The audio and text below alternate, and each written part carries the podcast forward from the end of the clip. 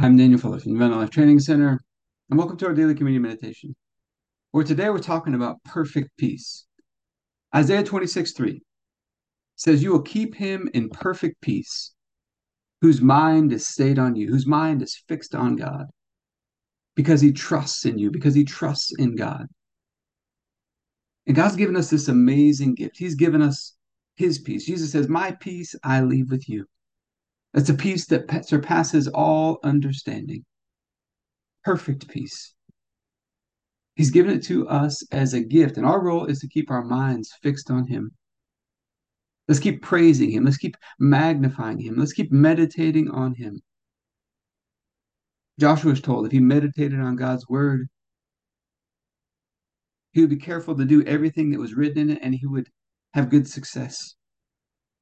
We can have perfect peace because we keep our minds fixed on God. And so we're going to take communion today as a way to activate this, to set this in motion in our lives. We're going to be believing that we receive God's help to keep our minds fixed on him, trusting in him, so that we walk in this perfect peace from this moment on in our lives. Let's get started with our daily prayer, and then we'll get into our time of communion after that. Heavenly Father, I pray for everybody who's watching or listening, their families, their friends, everybody connected to them, and all of our church and governmental leaders. And I thank you for releasing us from darkness and transferring us into the light, into the kingdom of your dear Son. I thank you for your purpose and grace given to us in Christ Jesus before time ever began, and that Jesus was struck down, he was smitten, bruised and pierced and crushed and destroyed, also that you could be on our side, that you could be fighting for us. And I keep asking that you, the Father of glory, would give us the spirit of wisdom and revelation so that we would know you more and more, that the eyes of our hearts would be enlightened to know the hope to which you've called us and the riches of your glorious inheritance that is in us, and the immeasurable greatness of your power to us who believe. The same power that you exercised in Christ when you raised him from the dead, and you seated him at your right hand in heavenly places, far above all rule and authority and power and dominion and every name that is named, not only in this age but also in the one to come. And you put all things under his feet and made him to be the head of the body, the fullness of him who fills all in all. And Father, I ask you to bless us and to make your face shine upon us. Let us find grace and favor in your eyes. Expand our borders and our territory. Expand our capacity to receive everything you've given us in Christ, and to let it flow through us so that we do good and are a blessing to people all over the world. Send us opportunities to do good and be a blessing today,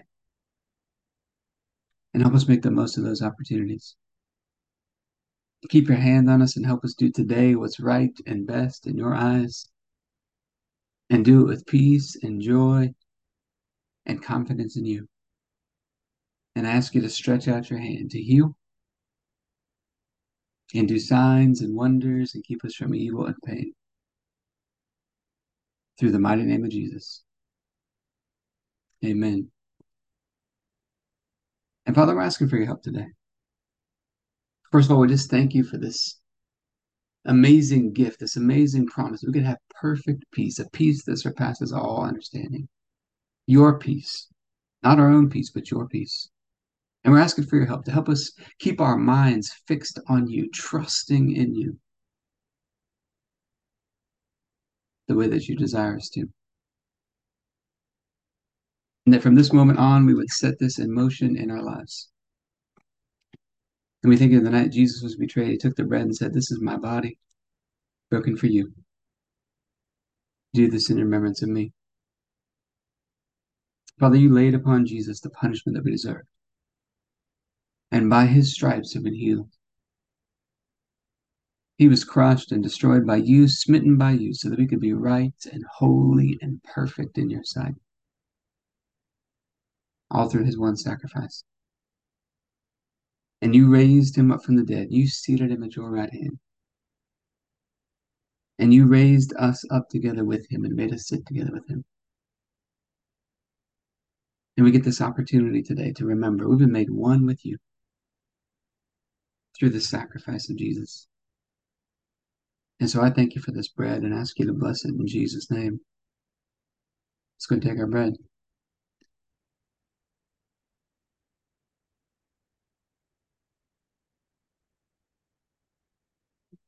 Then after supper, Jesus took the cup. And he said, "This is the cup of the new covenant, in my blood, poured out for the forgiveness of sins for many." We get to have this covenant relationship with you, Father, a partnership with you. And so I thank you for this cup and ask you to bless it in Jesus' name. Let's go and take our juice.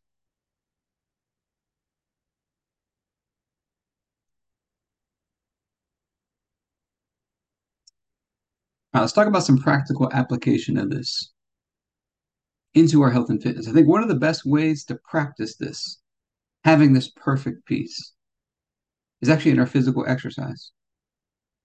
You can practice being totally at peace, being totally tranquil on the inside while you're exercising. And one of the goals of our workouts is to grow in the ability to stay totally at peace, totally tranquil on the inside, at rest on the inside, even though you're doing a workout.